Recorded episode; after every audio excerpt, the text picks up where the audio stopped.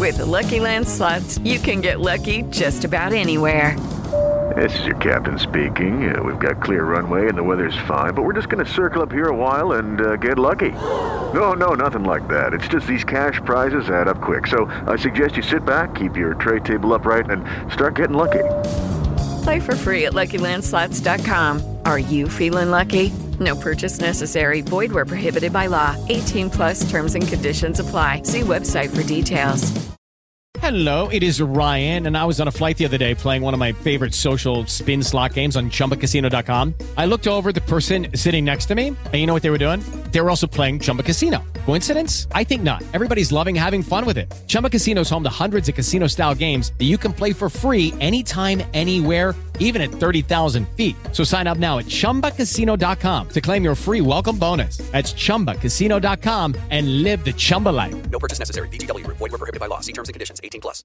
Hey guys, it is Ryan. I'm not sure if you know this about me, but I'm a bit of a fun fanatic when I can. I like to work, but I like fun too. It's a thing. And now the truth is out there. I can tell you about my favorite place to have fun. Chumba Casino. They have hundreds of social casino style games to choose from with new games released each week. You can play for free anytime, anywhere and each day brings a new chance to collect daily bonuses. So join me in the fun. Sign up now at ChumbaCasino.com. No purchase necessary. Group. Void prohibited by law. See terms and conditions. 18 plus.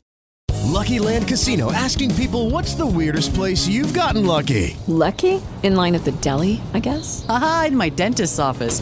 More than once, actually. Do I have to say? Yes, you do. In the car before my kids' PTA meeting. Really? Yes. Excuse me, what's the weirdest place you've gotten lucky? I never win and tell. Well, there you have it. You can get lucky anywhere playing at LuckyLandSlots.com. Play for free right now. Are you feeling lucky? No purchase necessary. Void where prohibited by law. 18 plus. Terms and conditions apply. See website for details. Today's episode is brought to you by Cars.com. With over 2 million vehicles and 50,000 more added every day, Cars.com will match you with the perfect car for you, your budget, your life, your style. And if you're ready to say goodbye to your current car, Cars.com will get you an instant offer to cash it in. Just start by entering your license plate and get matched with a local dealer who will write you the check. So whether you're looking to buy or sell, just go to Cars.com. It's magical. Ladies and gentlemen, welcome to another episode of Hard in My Take, the number one podcast on the dreamshake.com, home of all things Houston Rockets on SBNation.com. It's Jeremy Brenner here, and today, Michael Brown, we come to the dramatic conclusion of our two part schedule analysis for the Rockets during their second season in Orlando, Florida, coming next month it's very exciting to be able to be doing shows with you, my man, actually talk, talking about games. And um, it's exciting. It's a really exciting time. And let's get into it. Yeah. Over the past, you know, three months, believe this is episode 30 of Hard in My Take. So we've spent almost 30 episodes talking about anything but actual basketball almost. And now that you know, even though we're only a month away, we are nipping at the bud trying to talk about as much actual uh, basketball that will be taking place uh, as much as we can. Yeah, for sure. And you do. I got to give all the credit in the world to Adam Silver. I we've talked about it before, but I'll continue to say it. it, it this is not easy what they're doing. You know, anybody no. thinks that they can just put this together and let's be honest, I mean, it's still a month away. Anything can happen between now and then, but they've done everything that they can do to have the best plan in place. And that does not happen without a phenomenal commissioner, um, but also the players. You have to give the major stars in the sport a lot of credit. Guys like LeBron, guys like Harden and Westbrook and Chris Paul, and they've all publicly come out and said, "We're playing." You know, they they don't care where they do it; they just want to play.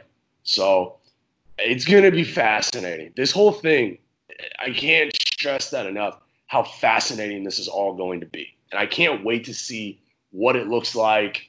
And it's, it's just going to be, it's going to be weird, I think, but I cannot wait for it.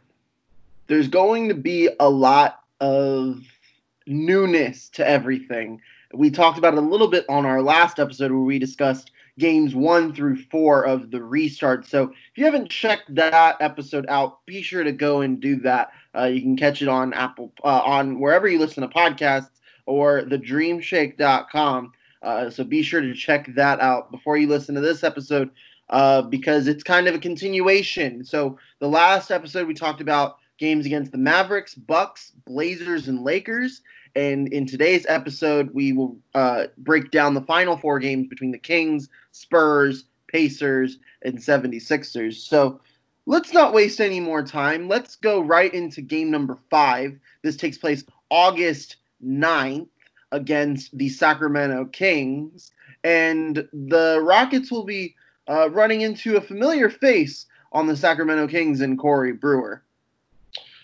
One of the nicest guys I've ever met in my entire life. I met him at a Dave and Buster's once, talked basketball for like five minutes with him. Mm-hmm. One of the coolest dudes I've ever met. And what um, did, what did y'all? What was the nature of y'all's basketball conversation? Did, were you, you know, talking X's and O's? Were you talking just the team, or we were just talking about uh, the league as a whole? Um, he was with his kids, and you know, he just he's one of those guys that just loves the game of basketball. He loves just being a part of the league. I think he's a really good ambassador for the league. He's a guy that has nothing but positive things to say. And he's, look, is he the greatest player in the world? No. But he is a guy that you want in your locker room. I think that's a fantastic pickup for the Kings. Um, but yeah, we just talked talked about the league, talked about his career a little bit, and you know, University of Florida days, stuff like that. Mm-hmm. Now, this is a very interesting Kings roster because they come into this just um just a few games uh back of the coveted eighth spot that they uh, are looking to acquire. Uh, they're only three and a half games back of the eighth seed, which in turn puts them in contention for that playoff, uh, that two game playoff if they are within four games of the nine seed. The only problem is that it's a bit crowded where they are with Portland and Port with Portland and New Orleans also three and a half games behind Memphis. So the Kings are going to have to uh, find a way uh, early on in Orlando if they want any chance at getting their first playoff bid in 14 years. This Kings team has I believe, if I'm not mistaken, the longest playoff drought in the league. So this is a big uh, this is a big opportunity for them to potentially work their way into the playoffs through uh, a very uh, contrived back door. I think their biggest problem is their coach. I am not. Yeah. I I don't think Luke Walton a is a good coach, um, and I think I think one one part of this whole bubble thing that no not a lot of people are talking about is coaching, right? Everybody talks about the players, but the the cream of the crop coaching wise is you're gonna see. You know, guys like Rick Carlisle, guys like Terry Stotts, those types of guys are you're gonna see how important coaching is, I guess is mm-hmm. what I'm trying to say. And I think Luke Walton, he he just doesn't do it for me. I the Kings roster is interesting. You have guys like De'Aaron Fox, who I like a lot. I don't really know how to feel about Buddy Hield. I think Buddy Hield is a good player, but I don't think he's a superstar. Do you? I think that given where he is in his career, like he's probably the second best player on the on the Kings, whereas on most teams in the league he'd probably be uh, a third or fourth option. Okay. So we're on the same page. Yeah, I, I would I would say that. Um, but also I think a lot of people, if they're given a different opportunity, are going to shine. And I think he's just playing uh, playing the cards that he's been dealt. Um, and he's been dealt uh, a chance to be a you know, he was he signed like a nearly a hundred million dollar extension with the Kings earlier in the year. So I mean, he's he's making the most of his opportunity. He didn't decide to go to uh, he didn't decide to go to Sacramento. I mean, he was traded for their superstar, so that's part of the reason why he's uh, he's such a big contributor to that team because that's how they view him. They view him as comparable to DeMarcus Cousins, which in turn, I mean, the the Kings look like they got the better end of that deal considering the fact that Boogie Cousins hasn't uh, didn't materialize to much uh, in New Orleans. But I mean, the thing with the Kings though, now for the Rockets it's game number five. For the Kings, it's game number six.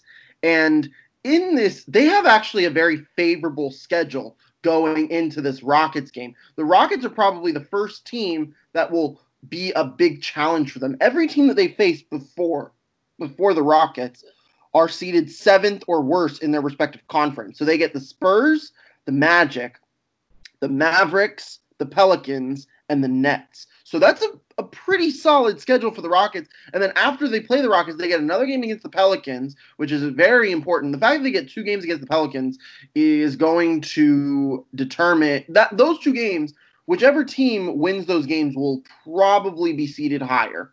Uh, not necessarily going to make the playoffs, but they will probably be seeded higher. And then they get the Lakers in the final game, in which the Lakers are probably going to be resting as many people as possible right before the playoffs.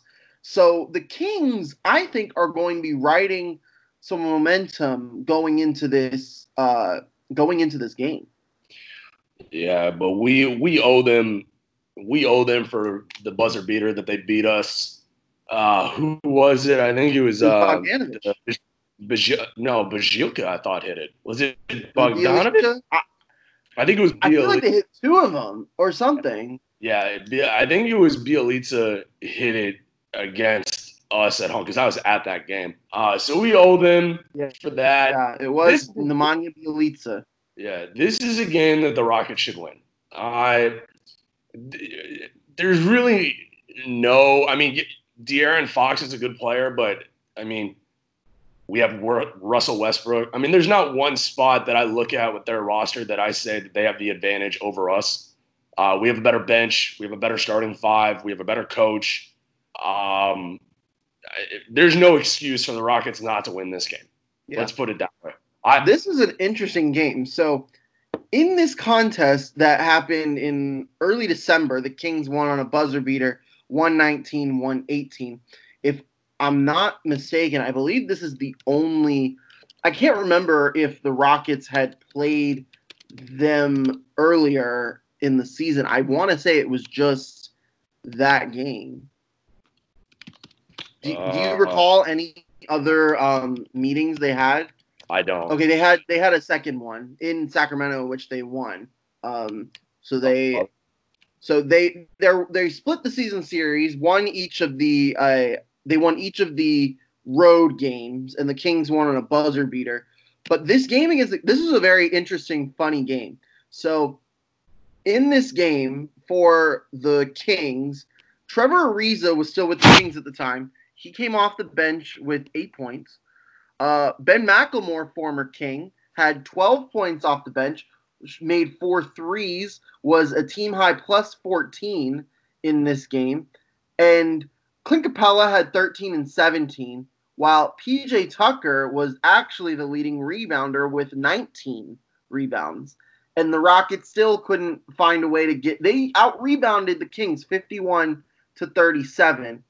But the reason why the Kings have played well, I would say, is because they shoot the three ball. Probably their their philosophy is big on three point shots. They have Bogdanovich. They have uh, Buddy Hield. They have Bjelica who can shoot threes. Uh, those three guys are are above average three point shooters, and that is probably a reason why they would be able to they would be able to keep up with the Rockets with that, and they are very fast. I would, you know, we talked about, you know, how Russell Westbrook's one of the fastest guards in the league. One of the guys that I think could challenge that title um, is De'Aaron Fox, and De'Aaron Fox didn't even play in this game in early December. In late December, though, um, they did. I believe. I believe he played. I, do recall. Uh, I do recall De'Aaron Fox playing. He had 31 uh, in the late December meeting with between these two teams. So I think that having De'Aaron Fox go against Russell Westbrook, that is good in terms of speed. And in this game, De'Aaron Fox at 31, Russell Westbrook at 28. So in that regard, they were pretty even and kind of eclipse each other. But the thing is, with James Harden, I don't think Buddy Hield, the comparable guy uh, for the King, can keep up with James Harden. No, I mean neither can Harrison Barnes. They they have, they have an, it's an interesting team. It's an interesting roster. Uh, I really like uh, what's his name, uh, Richaun Holmes, who's one of I their. love Sean Holmes. You know, I think Rashawn Holmes is is an interesting guy. Uh, reminds me a lot of Chuck Hayes. Uh, a little bit more offensive game, but he's got like that similar body type to a Chuck Hayes. Uh, when I saw him play, I like him. Uh, but once again, these eight games for the Rockets are going to be important seeding wise. You look at the eight. This is one that I circle and I say you cannot lose this game. Um, it's there's no reason for it. Uh, yeah, flat out Rockets. I think they win this game by at least seven points. I think they're at least Yeah. better than Sacramento. because the thing with Sacramento, like obvious, like in this game, the Rockets will be favored to win this game. Uh, in Vegas, uh, if you're a gambling man or a woman, um, but I think that it, it, a lot of it will come down to where the teams are in their respective uh, situations. So, for instance, the Kings, if they come into this game with a still a decent chance at the at the eight or nine seed, I think they they can put on a show here and give the Rockets some trouble. However, the Rockets will be the best team that the Kings will have faced to this point, and that might be a challenge for them uh, playing a team of different caliber. And the Rockets, the Rockets are playing for seeding um, at this point because nothing will be solidified after the fourth game for the Rockets. That they are still, especially after games against the Lakers uh, and the Bucks. The that first half is brutal. The second half is a little bit less intimidating, starting with this Kings game. But the Kings have a lot more to play for here than the Rockets. At least likely, what will happen uh, is that that the Kings will still be playing for their playoff lives, whereas the Rockets are looking simply to just uh, level up uh, their playoff opportunities. So, for me, I think that it, it will come down to where the situation is, and it, and if we get to a game here where both teams are playing for something, I'd have to give the advantage to the Rockets Oh, for sure. because they Uh, have the better roster, and I think that uh, the Rockets are.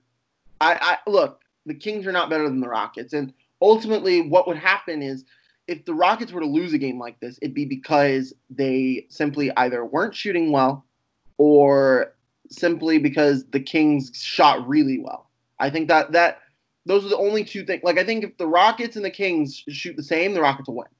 But if the Rockets are ice cold, the Kings will like. Here's what the Kings need to do: the Kings need to have their best game, and they need the Rockets to have a bad game. Because if the Yeah. Kings have their best game, it might not be enough if the Rockets have an okay game. The only thing that scares me about the way that the Rockets roster is built is that what you just touched on. If they don't shoot well, they're not going to win. And I know that people will be like, well, duh, no, but the Rockets take it to the nth degree. You know, it's like if their whole game is the three is the three ball. I mean that Yeah. that is their their whole offense. There is no mid range game. I mean, there's a little bit of a mid range game with with Westbrook now, but the thing about why the Warriors were so great is because they could beat you with so many different weapons, right? They would have Durant, who is Kevin Durant. You know, they could shoot well. They could play great defensively. The Rockets are are good defensively. They're not great defensively. It, it's based on the three ball. If the three ball goes, they're probably going to win. Uh, I mean, the but it, it's scary. It's scary against a team like the Kings too, because uh, the Kings shoot well from three, and you don't. You're not going to win. But Right. once again, there's no reason to not win this game. Uh, this Mhm. you have to win this game. I think that a game like this, um, where, like I said, the the Rockets might be able to win this game if they have the Rockets might be able to win this game if they play okay, because it's the Kings, and the Kings are not a playoff caliber team. At least you know right now, and they might prove something in the second season. We'll see. But the the thing is, in a playoff series against a, a better team, it, it won't fly. They're going to need to find a way to ensure that they can win in multiple ways. And I think that we saw some scenarios during the season in which this was possible. So the game that I want to look at here is uh, it was a late December game against the Clippers. And you remember this game, Mike? The Rockets were down 15 at halftime, and they used a 36 to 18 third quarter to get back in the game and win. Russ had 40 points in LA.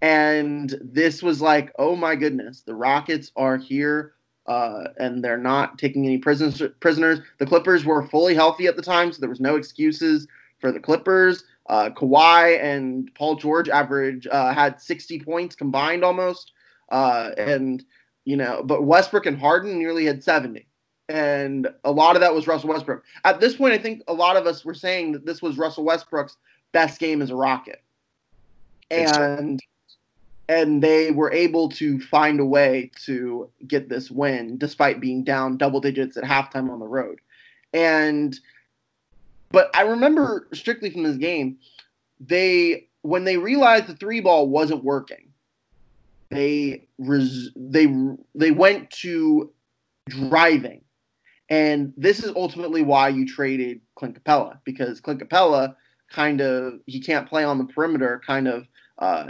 limits you when you move when you get into the paint. But when you have Westbrook, it, it finds a way you know you have that opportunity to change it up if that three ball isn't working. Now, obviously, the Rockets' game is you know still very reliant on that three, um, and they and so many other teams are. So they will need to uh, they will need to be on their A game when it comes to shooting that basketball. But I think that in in years past they weren't uh, they they are better suited this year to not be as good of a three point team because they have Westbrook being able to drive and Harden being able to drive. And and I think Harden's driving has taken a hit this season than in recent years, maybe because Westbrook has given more opportunities and maybe Harden just isn't given as many opportunities because Russ is there. But I think that I, I think that the three ball, while important, um, and look, there they're going to there are going to be some games where they need to shoot the three, but the it isn't about whether or not the three ball is working or not. To me, it's more about adjusting in the in the middle of the game when you realize the three ball is not working for you. Well, look at this game. The numbers. I mean, they shot 38% from three. I mean, 38%, that, that's a pretty good number as, I mean, they hit 14 threes. It is. And then, but touching on what you what you just said with driving the to the hoop. I mean, they shot 29 free throws, and this is a game that you know Westbrook and Harden had 68 points combined, but Tucker had 10, Danuel House had 10, Clay Capela had 16, Austin Rivers had 10. So they that's what they're going to need in Orlando is Westbrook and Harden need to do their thing, but it's it's equally as important that Tucker, Covington, Austin Rivers, Eric Gordon. Eric Gordon didn't play this game. Mm-hmm. So you beat the Clippers without your third best offensive player and they were fully healthy. Look, I, I would I would be fascinated at a at a playoff series between us and the Clippers. Because I think it would be a bloodbath. I mean, between I Beverley, I, I, Westbrook. Do what? I do not want to see the Clippers. I think the Rockets can get two wins. I don't know if they can get four.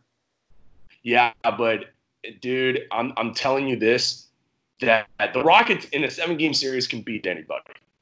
I I, I full I full on believe that that if they play the the way that they can play, they can beat anybody. But it's a question of what would the Clippers do against the Rockets? You know, would they you know, play Zubac, you know, 15 to 20 minutes? Or are they just going to play, you know, what would it be? Beverley, Marcus Morris, yeah, Marcus Morris. But I mean, their best lineup is probably Harrell.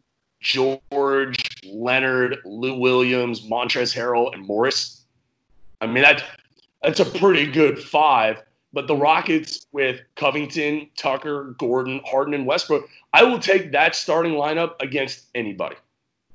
I, I they The thing is, with the Clippers, defensively, they are probably the most superior team in the West.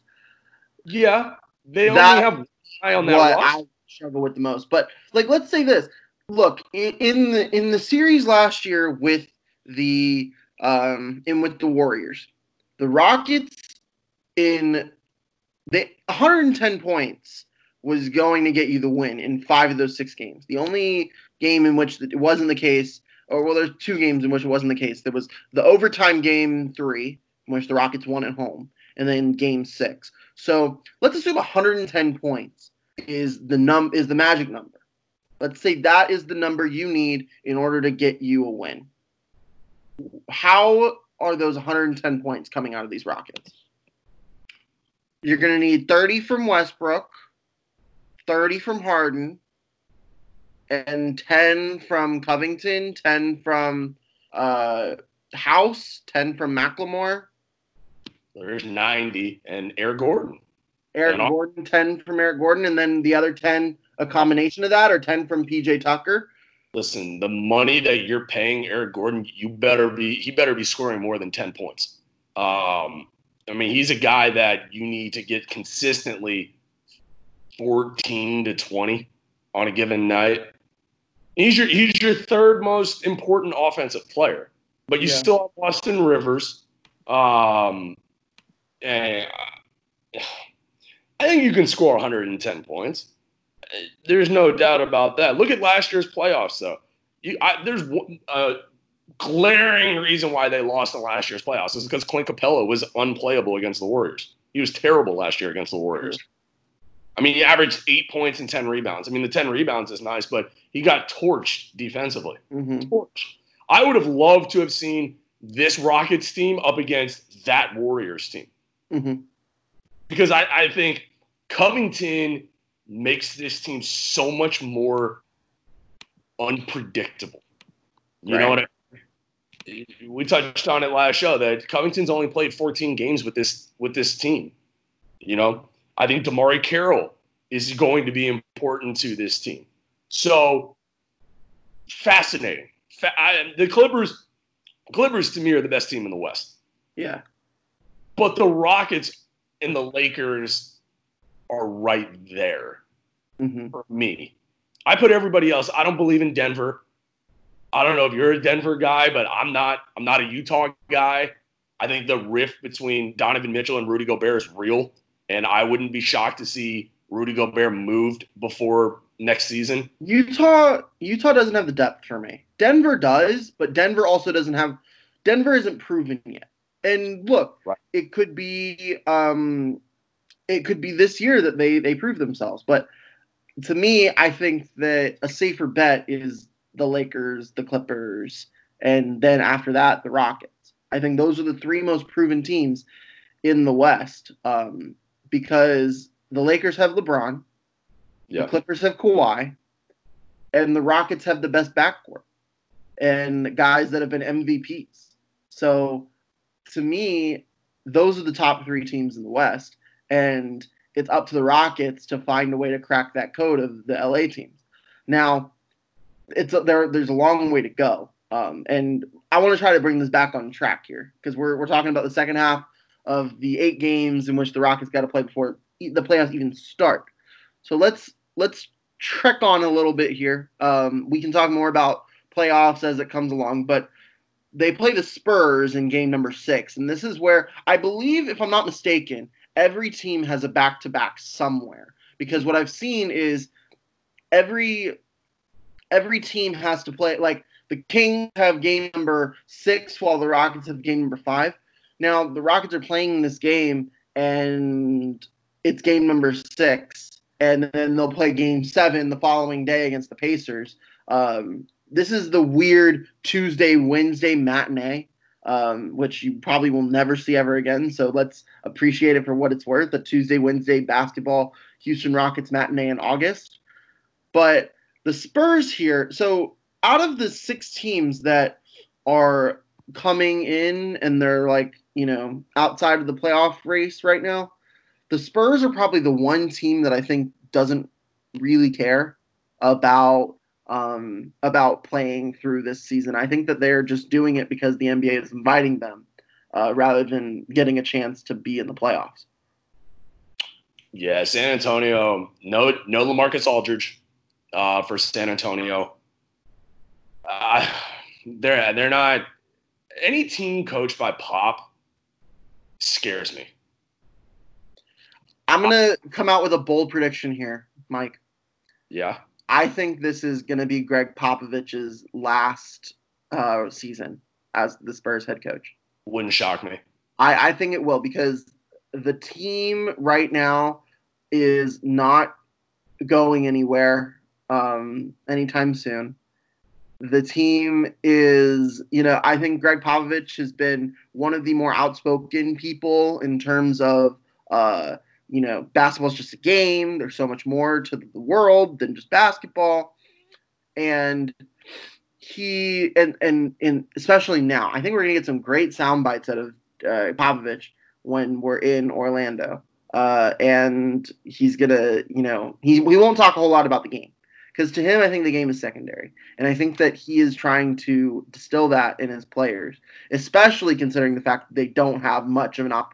They, I mean, they look, they have a shot, they they do, uh, and I don't want to discredit that. Uh, but let's let's be real with ourselves here. The Spurs, uh, not only are they, uh, not only do they sit four games behind uh, the eight seed, they have three teams uh, ahead of them before they even get to the eight seed. So the Spurs are entering this uh, fifth. They're in fifth place out of the uh, teams that are fighting for that eight spot. So they're. Yeah, go ahead, Mike. No, I was going to ask you real quick. Would you trade Eric Gordon for DeMar DeRozan? No. Okay. That's not that's not enough money for me. Not enough money. I don't know. I, I don't think DeMar DeRozan is worth that kind of money. Fair enough. So this is the thing because the next team we're going to talk about, there's a guy, and I'm going to ask you if you would trade Eric Gordon for him. Um, I was just curious. I don't love. Just, to me, like DeMar DeRozan's making like 27 million dollars next year, and I, while he is better than Eric Gordon, DeMar DeRozan would be a third option on this team, and I don't want to pay a third option 27 million dollars a year. Fair me, especially when he's on the wrong side of 30. I ask you this because I'm not sure how to feel about DeMar DeRozan's game. I I always thought he was a good player. He's he's a he's a really good player, but I don't think he's great. Yeah. So, so fair enough. The Spurs, yeah, the Spurs are going to have some chances though. They they start out Orlando against the Kings and Grizzlies, so they're going to get a chance to meet their maker really quickly. Um, and if they lose those games, that could be it for the Spurs. It could be over. They could be six back if they lose these first two games, and with six to go, and they could be done. So at this point, the Spurs are going to use this game as a chance to play their young, developing pieces. I'm talking about guys like Derrick White. Maybe maybe get Dejounte Murray some run because he hasn't had a whole lot of run. Um, injuring his, you know, this will be a good opportunity for Dejounte Murray to kind of be that guy. Um, I wouldn't surprise me if DeMar DeRozan sat, uh, just because he's trying to get another contract. Uh, it, like they're gonna play guys like uh, Trey Lyles, Lonnie Walker might get some run if he goes to, you know, like like those kind of guys. Uh, you know, Keldon Johnson, who I believe was their first round pick this year uh Chimezie Metu, like those guys. Um, so to me, like the Rockets should the Rockets should win this game. This is probably the easiest game on the schedule for the Rockets. Um, it's against a team that doesn't have much of a chance in Orlando. The timing of the game, look, the Rockets should win this game. Um, and maybe they'll choose to sit some of these guys uh, because they have the back to back against the Pacers, a team that is uh, has a better chance to win against the Rockets. So let, there's not much else to talk about with San Antonio. It is what it is. Uh, they're not going to have much of, you know, it's a bunch of gonna. It's probably going to be a lot of younger guys, and the Rockets should get that win. Although, keep in mind the Rockets did this against the Spurs early in the year and it didn't work out for them. But I think the circumstances are a little bit different now, considering the season is pretty much over for the Spurs. Uh, whereas the Rockets are trying to improve their seating as much as they can. The Rockets should win this game. I don't think that uh, this is probably the most confident I am about any of the Rockets games in Orlando. So let's move on to the Pacers. I'll ask you, Mike, because you alluded it to earlier. What is this potential trade that you're talking to me about? Would you trade Eric Gordon for Miles Turner? Would I trade Eric Gordon for Miles Turner? I would not. I would do that deal in five seconds. You would. Explain why. Explain why. Basically, the same contract.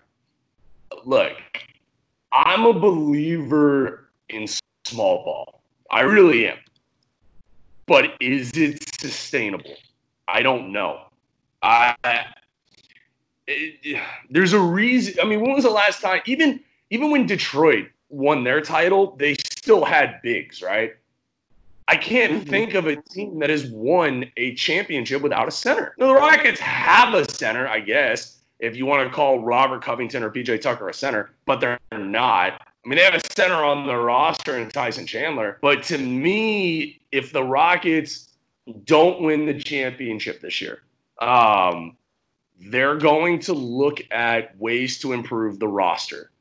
And for me, if if the Pacers were willing to do that deal, I would do it. I think Miles Turner is an is a good uh, what am I trying to say? It, it's a good compromise between you're small, but you're not really small. You know what I mean? And six eleven. Yeah, he's six. Yeah, but okay, but he's not your. Would you consider him a traditional center? I consider him more of a traditional power forward. I don't consider him a center. He's not a. He's not he a nickel. Came in the league ten years ago, maybe fifteen years ago, he'd be a power forward. Right, but that's he's a center in this NBA, and in the Rockets, he'd be almost a super center because he'd be, you know, towering over everybody. but I mean, like to me, with Miles Turner, like I don't see why I don't see why Indiana does that deal. Um, I, I just don't see like because they have the guards, they have they have plenty of guards, and I know Miles Turner has kind of been you know an interesting like a weird fit in that lineup, but I think that I don't see them. I don't see the benefits for Indiana to get a guy like Eric Gordon. I think that what you're trying to think of because the, the, thing is Malcolm Brogdon came in the offseason and yeah. Malcolm Brogdon has had injuries, but Malcolm Brogdon averages 16 a game. Jeremy Lamb's also there. Jeremy Lamb had a good season, averaging 12 a game. They're really and Justin Holiday is there. Uh, he's kind of a he's more of a three, but Eric Gordon's also kind of a three for the Rockets, and you know the, there's no room for him on that team, and it, to me it just doesn't make a whole lot of sense. I think like Miles Turner will. I could see Miles Turner getting traded because Sabonis has kind of eclipsed his uh, his value on that team because he's a really he, like Sabonis would be a is their power forward, but he'd be probably a better center um, just because of where the NBA is right now. They play virtually the same. They're basically they're basically the same size, so that's why I think Sabonis has been you know better because he's had more opportunities and he's just overall the better player. But right now, I think with Indiana, it, it's gonna come down like like to me, they're in such a weird spot because they're a good team. They are, but they need like one more they need one more piece to to make this. So I think that Miles Turner is going to provide uh, the bait for that potential new player if they decide to go in that direction. They they they have the talent for like they have a talent. They have talent to be a really good team. Uh, with with Victor Oladipo fully healthy, with Sabonis fully healthy, that team could be really really good. Um, and they're team like if I were in the if I were in the East, that team scares me because I really don't know what I'm getting with Indiana. Um, and to me, I think that the Rockets are going. This is like the final test for the Rockets before they go into the playoffs, because the final game, uh, the final game is against the Sixers. But um, I think the Pacers, like I think at that at that point, the Rockets might know their seating, and they they'll just say, you know what, we'll accept it what it is, and let's just get ready for the playoffs. Um, I think that this is like going to be the the tr- the it's going to be a good test because it's a team that plays they're they're just I find them very fascinating and I and I think that it's a shame that they don't get as much attention as they do because they are a small market team. Um, and they're just a good team. They're not a great team, but I think that if they were in a bigger city, they might be considered a great team. Right They now, also- they, yeah. They right also now they sit, Victor. what, six in the West or six in the East. They are fifth in the East. fifth in the East. All right, so basically what the Rockets are. Yeah, they and they have Victor Oladipo, who I like a lot. Mm-hmm. Um, yeah, it just now that you bring it up, yeah, Gordon probably not the perfect fit, but given different circumstances, he's actually what they need. Like they have guy, you know, they have Doug McDermott, you have Jeremy Lamb's having a good year, but you really don't have. Okay, so like, you know, I mean, you're down two. Who's taking the last shot for them? It's Victor Oladipo. Is coming off of injury though. This this is a an interesting test for the Rockets. I mean, if you beat them, does it really say much? No, not really. Um, but this this is the last test. You're right. So, I, oh man, I don't know if they're gonna win this game. If I gun to my head, I probably say that they lose this game just because they'd won two in a row. They're probably gonna slip up once. I'm gonna say I'm gonna say they lose this game, just because you're right. You never know what you get with Indiana. So I think the size could be an issue with Turner and with Sabonis. Uh, I like Malcolm Brogdon a lot, um, and Oladipo. I think Oladipo's going to play, right? Or is he still out? No, I think Olagi- he he's the last I heard from him, and we're recording this on a Sunday, so by the time this is out, a couple days later, uh, it might not, you know, it might be totally different. Um, but I think what we saw, the last I saw from Victor Oladipo was that he was considering, um, like he wasn't entirely sure what he wanted to do. There, there wasn't. I haven't seen anything that says he's not going to play. So I would assume that he is going to play because he was playing uh, right before the season let out. So he's he's available. I think that he's con- I think he's uh, addressed some concerns, which you know very very fair um, because there is a lot of concerns for everybody. Like the last game Victor Oladipo played before the season went on shutdown, he had 27 points against Boston. It's a big, and that was his season high at the time. And he had only been playing, uh, you know, 20 or so minutes. Like he played 28 minutes, which is, I think, his his peak, which is his peak for the season so far. Um, like here's here's Indiana. This is this is kind of hilarious, but so in a, there's a two game stretch here in uh in Mar- in February for the for the Pacers. In game one of this two game stretch, they play Toronto and they lose by 46 points. That- like this is an actual thing. The final score of this game was 127 to 81. Toronto came out on top, and I think this is the point where Toronto was uh, super hot, um, and they had won like you know something ridiculous, like 10 in a row, or you know they yeah they were coming off of this major win streak where they had won like uh, 17 of 18. So that was part that was part of that. But then the next game for Indiana, they come back and they beat Charlotte. Granted, Charlotte's not a very good team, but they beat Charlotte by 39. 119 to 80. So like Yeah. that's the thing is with with Indiana, you don't really know what you're gonna get. Yeah, Charlotte's terrible. I mean, Charlotte's god awful. Charlotte Uh, is not as good as Houston is. Yes, you're correct, and not as good as Toronto is. Yeah.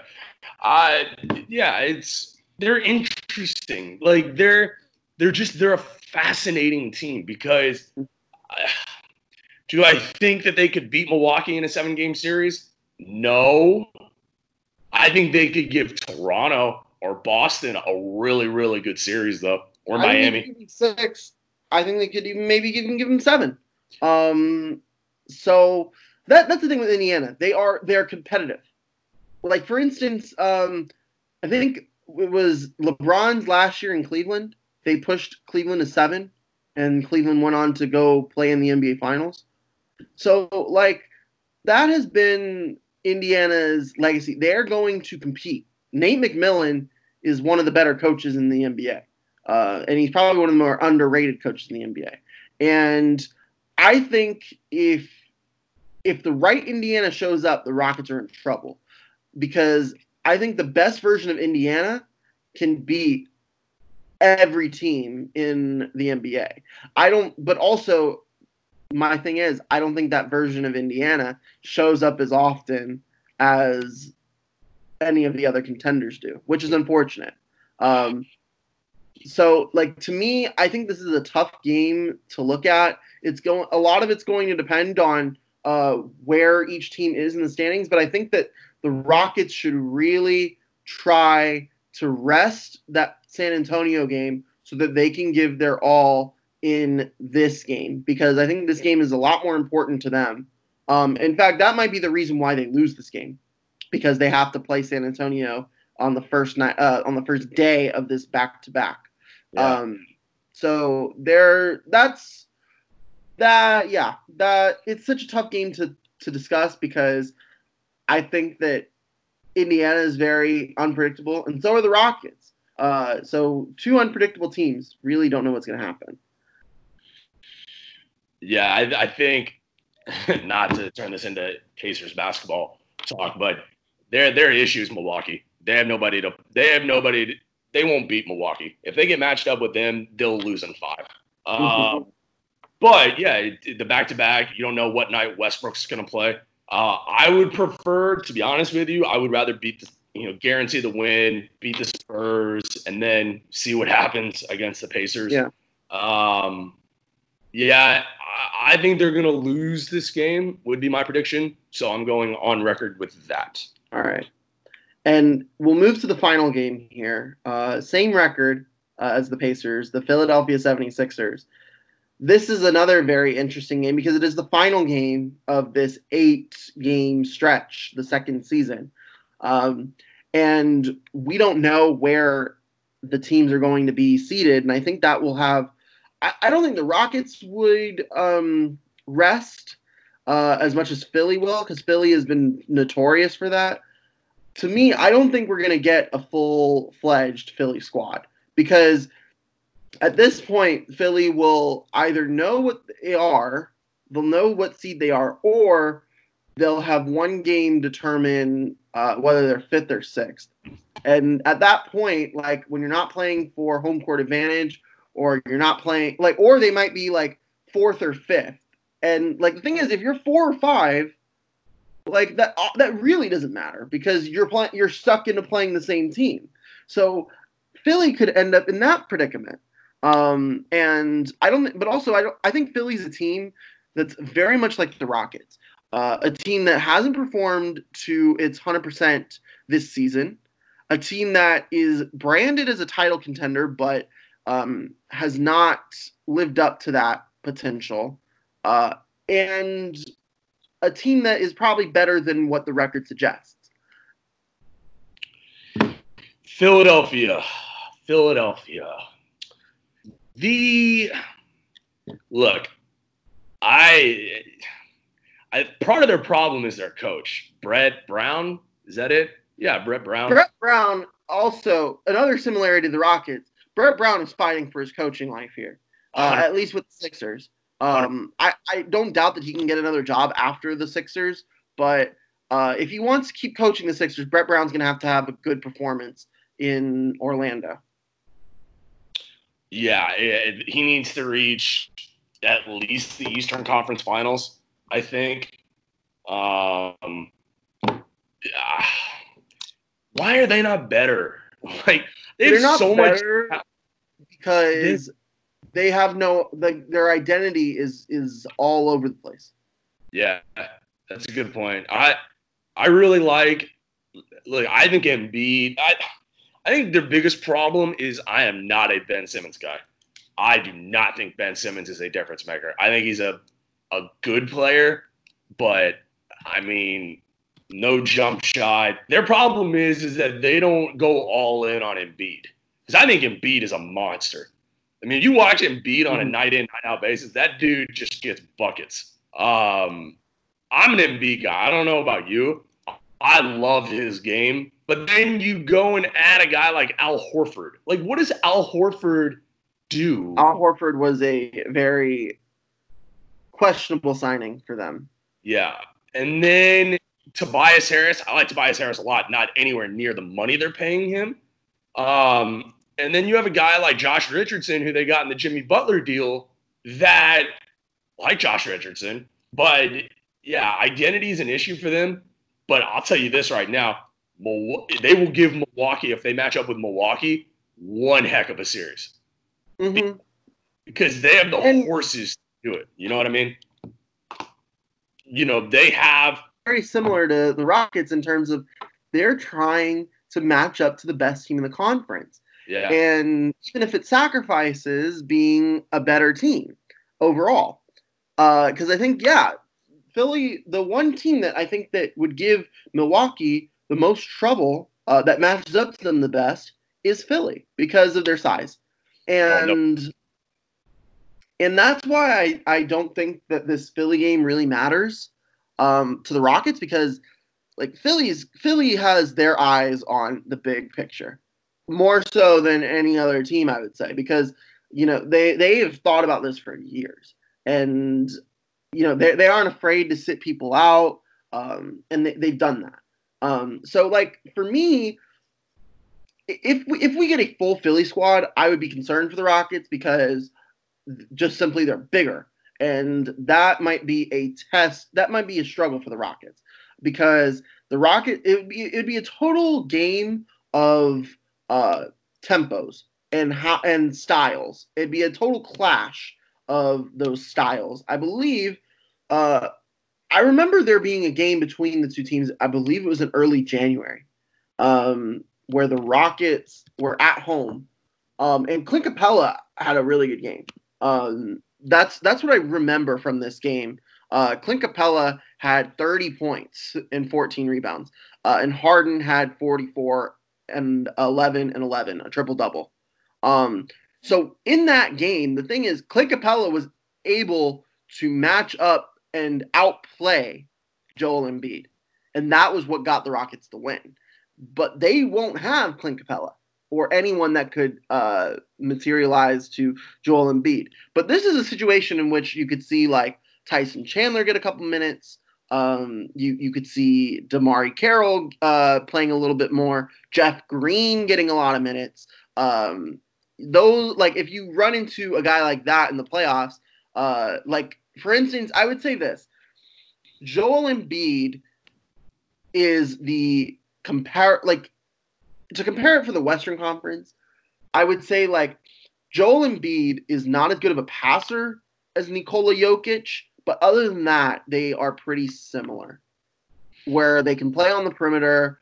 Um, they can they can help facilitate the offense, uh, and that that would probably be their like simulation, if you will. But the thing is, Philly is so unlike a lot of the teams in the West. Rockets, honestly, playing this game, it, it, it might not even do them any favors. The only, I mean, it, it might if it affects their seating, but also at the end of the day, I don't think the Rockets really care about their seeding as much as they care about um, just winning and you know winning it all. And I think that they they do see the big picture, and so do the Sixers. So to me, I'd be shocked if Ben Simmons played this game. I'd be shocked if Joel Embiid played this game. I think that we're going to see the Sixers bench, and the Sixers bench can't shoot, while the Rockets can. Yeah, this this could be the Chris Clemons coming out party. This could be Chris Clemons for 50 points right here. Yeah, this could be a 50 piece by Chris Clemons. Um, Philly, trying to think of the best way to. The Rockets probably win this game. They may need it. I mean, we just don't. You just don't know. You know, if, if they need to win this game for seeding, um, you know, if it means being the the four seed compared to the five seed, because the four seed would mean the Lakers instead of the Clippers in the second round. Maybe they're thinking something like that. Or like the five versus the six seed or something like that. Correct. So, but you're not playing for home court. You're playing for your opponent. Uh, so we'll see where the we'll see where the the chips fall. And Mhm. I, yeah, I, I like I like Joel Embiid. I've always liked Joel Embiid, and it gets me thinking about Clay Capela and how much this team is different. I mean, 12 months ago, if I told you that we were not going to have a center on the roster, what would you tell me?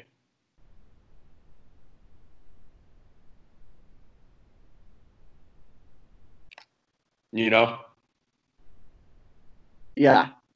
I look, the fact that they don't have Clint Capela is unfortunate for this for this opponent, but also I, mean, the Sixers are very unlike a lot of the teams the Rockets will face. So I and look, I think that the Rockets I think the Sixers are even beatable without Clint.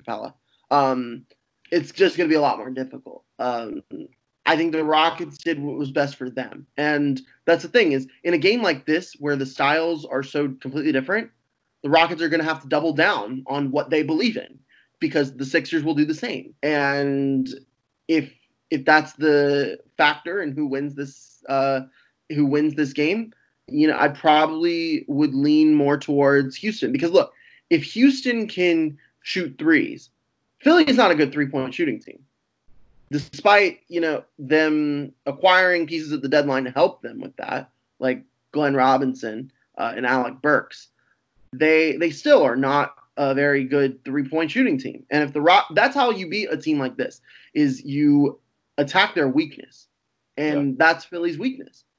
And even though the Rockets play very small, you it hasn't really been exposed as a weakness. Their the rebounding game because the and maybe the post up game that but and that's how Philly's gonna have to win this game. Philly's gonna have to have Ben Simmons uh, just post up, dry uh, drive and post up on whoever's guarding him. Um, but then how do you beat that? Rockets, you know, you give Simmons a quick double and you hope he coughs up the ball. And he will do that a couple of times because Ben Simmons uh, doesn't take care of the ball um, there, uh, as well as he probably should be as a point guard. So the the thing is, the Phillies Philly is beatable, um, but they they do pose a, a threat to the Rockets and to teams like the Rockets that play very small. So yeah, the size that they have would be an issue, and Yeah. they're they're big. I mean, that that is a big starting five of Simmons, Harris, Horford, Embiid, and Richardson.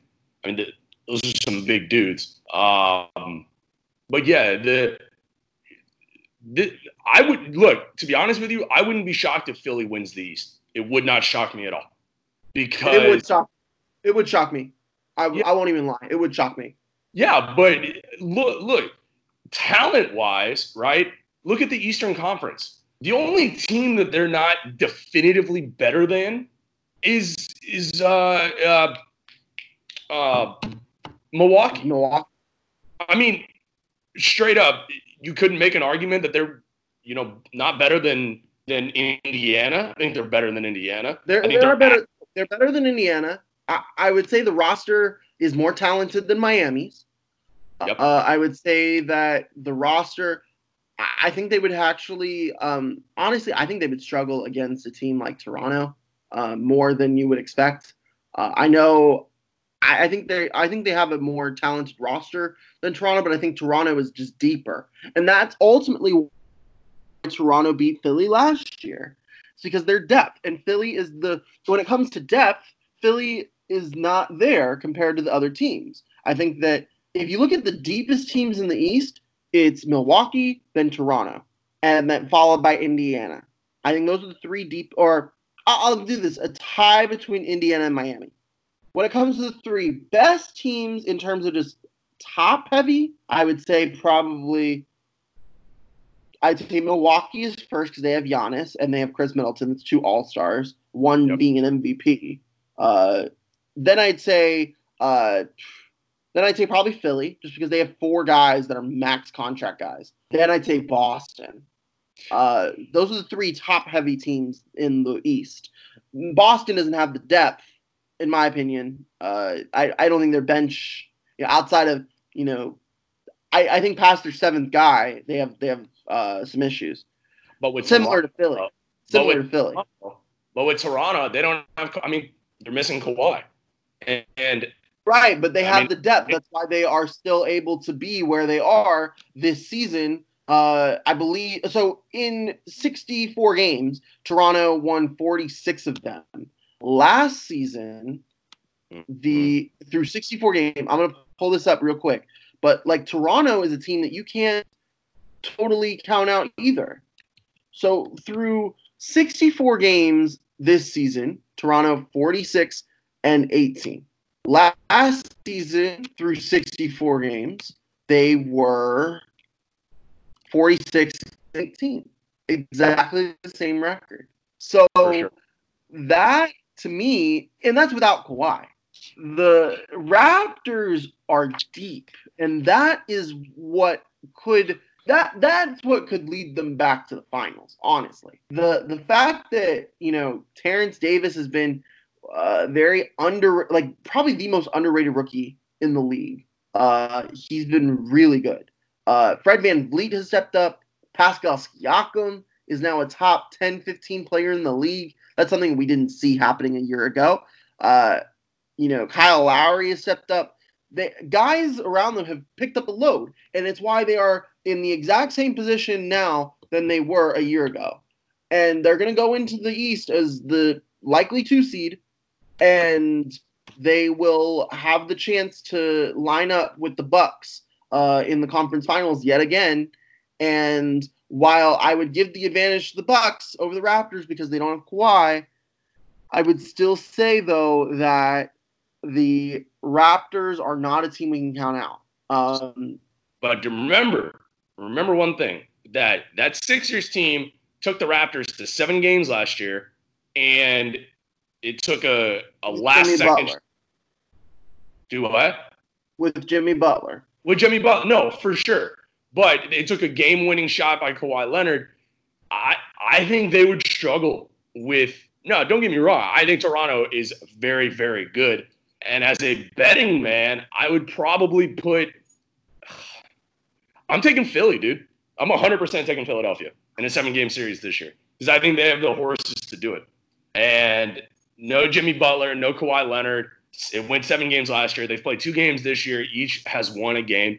I think Philadelphia, neutral court, I think will beat the Raptors in a seven game series. Philly holds a lot of cards in the East. They don't necessarily have the best cards, but they hold a lot of them. Yep. Uh, and I think how Philly plays will affect how the East goes. We'll have a big say in how the East goes because the thing is, Philly chances are are gonna have to play a team. They they have there are five really good teams in the East. I would say there's six. There's six really good teams in the East, and two of them are going to have to be eliminated before that first round. And Philly's a team that I think, in the right aligning of the stars, could upset one of these big teams. I like against Boston. I don't know if I don't know if Boston can beat Philly in a seven game series. I don't know if Miami can beat Philly in a seven game series. They could knock out a team that has uh, the that has the chance to go all the way uh, in the first round, and that's what makes Philly a dangerous team. Is that they have the talent on the roster to beat you, and in this unique setup where players haven't been playing for a while, that could be a good advantage for Philly because Philly doesn't have uh, gassed up uh, legs. Here's the only thing that concerns me about Philly, though. Philly had 39 wins on the season. They were 29 and 2 in Philadelphia. Outside of Philadelphia, they were 10 and 24. Yeah. That's incredible. They, they will not they they won't play any more games in Philadelphia this season. But they also won't play any more games in an away arena either. So it, yeah, it's a neutral it's a neutral call. Trust me, I get what you're saying. I I just think they I I, I love Embiid. Um, Tobias Harris is a good ball player. So is Al Horford. Josh Richardson is is interesting. Ben Simmons, eh. But I just think they would they would be a problem for any team. But right now, I mean, you got to think about it. If the playoffs started today, they'd have to play Boston in the first round, which would not be easy, and then they probably have to play Milwaukee in the next round. Mm-hmm. I don't know. I don't know if Milwaukee can get by Orlando. Uh, that would be a pretty tough series, but um, can't even say that with a straight face. Uh, we shall see. We shall see. It'll be interesting. All right. And I think this is a good place to park the rocket ship. But before we go, let let's uh, preview these last four games. Uh, let's give a win or a loss to each of these games, and we'll start with the Kings. Win or loss against the Kings? Win. I'm gonna go with a win as well. Rockets Spurs. Win. I'm gonna go with a win as well. Pacers. Loss. I will go with a loss on that one as well. Um, we have the same ideas, I guess, for the schedule, but the Sixers. Win. I'll go with a loss. So it's 50 piece in this game. Uh, the Rockets win by four. All right. So let's assume, you know, we'll give them, we'll go with the more uh, sunny side of uh, life, and we'll give them the win here. So six and two for the Rockets, considering we went three and one in the first half. Uh, last podcast, they're three and one in the so six and two. So that would give the Rockets forty-seven wins, right? 47 mm-hmm. wins. Did I or did I just make that number up? Uh, I will 41 before, or was it 40 before? It's been so long. It's been 40 wins. Okay, so it'd be they'd be 46 and 26. So right now, 46 wins would give uh would if if the Rockets had 46 wins right now, they'd be the number two seed. Uh, which is crazy to think about. But you have to think about the Jazz. You have to think about the Thunder, the Nuggets, and how they're going to do. And six and two is a very good mark. Um, but how much further in the standings would they rise? I doubt six and two, especially with wins against Dallas uh, and Portland, uh, or especially against, especially a win against Dallas for sure. I think we said they would lose to Portland in the last episode, but they would they would be ahead. They wouldn't be worse than six where they sit right now. So if we look at the Thunder, we look at the Jazz. Where do you like? Where do you think six and two could land the Rockets? You're probably the four seed, the three or Yeah, the four I seed. thinking- I was thinking four as well. The dream So- matchup in the round for the Rockets is Utah. You you do whatever you can do, at least in my eyes, to get the Jazz in the first round. That is the dream matchup for me. With no, um, who's the guy that they got from uh, Indiana that's out for the year? Uh, Bogdanovich. Bogdanovich, yeah. Yeah, with no, without him, you win that series. You probably win that. because we were talking about last year when the Rockets beat the Jazz, how the Jazz were like, you know what, we need a three point shooter uh, next to Joe Ingles. They went and they got it. They were at a point in the season where they were number two in the West, I want to say, and they were looking like a team that you know could be up there for the rest of the season. And now with Bogdanovich out, Utah has lost their status as a title contender, I would say. So yeah, I think Utah is the ideal matchup for the Rockets in that first round. That's possible. Um, and I think I'm I'm like kind of glancing at the the schedules for Denver and Oklahoma City. Uh, Utah has um, a pretty standard schedule, um, and so does Oklahoma City. Uh, to me, I think that I think six and two could definitely get them the four seed. Um, it's very possible, or the five seed. Um, in which case, if that's the case, they would match up likely with the Lakers in, in the second round where if they were to advance. So I think that is the most ideal path for the Rockets to get out of the West is to face the Lakers uh, in the second round and then the Clippers in a potential conference finals. Because also I think that Denver has the tools that could line up with the Clippers. Maybe that will be able to knock them out. Um, yeah. it, it's very difficult to say um, at this point because especially because it's still you know um, you were 20 you were four weeks away um, and the playoffs are even further away so but it's fun to talk about basketball with you michael brown and it's thank you uh, to the listeners that are uh, listening to us ramble about this for over an hour now absolutely and well i'm sure we'll talk about it later but i will tell you one matchup that the clippers do not want in the first round is dallas i think yeah. dallas is going to be dangerous this year but that's for another show at another another episode All right. Well, thank you so much for those of you who have come to the end of this podcast. Uh, be sure to subscribe to wherever you listen to podcasts, but to not miss a single episode of Harden My Take, the number one podcast on thedreamshake.com, home of all things Houston Rockets on SBNation.com. Go check out our website to not miss a single moment of Rockets coverage in uh, in preparation for the season resuming at the end of the month, July 30th and July 31st for the Rockets versus the Mavericks. Uh, that is this month, guys. We are going to have NBA basketball this month. So uh, be sure to not miss a single thing by catching out all of our content at thedreamshake.com. And be sure to follow us on Twitter and give us a like on Facebook. You can follow us on Twitter at DreamShakeSBN. And if you want to continue the conversation, feel free to reach out to uh, Mr. Mike Brown and me on Twitter. And you can follow my co pilot, Michael Brown, at UH Big Red Hat Guy. And please help me get Slim Jim and the Pocket Rockets trending worldwide as you are listening to this show. Absolutely. And you can follow uh, my you can follow me on Twitter at Jeremy Brener. J E R E M Y B R E N E R. Thank you so much for tuning this episode of Harden My Take. And until next time, go Rockets.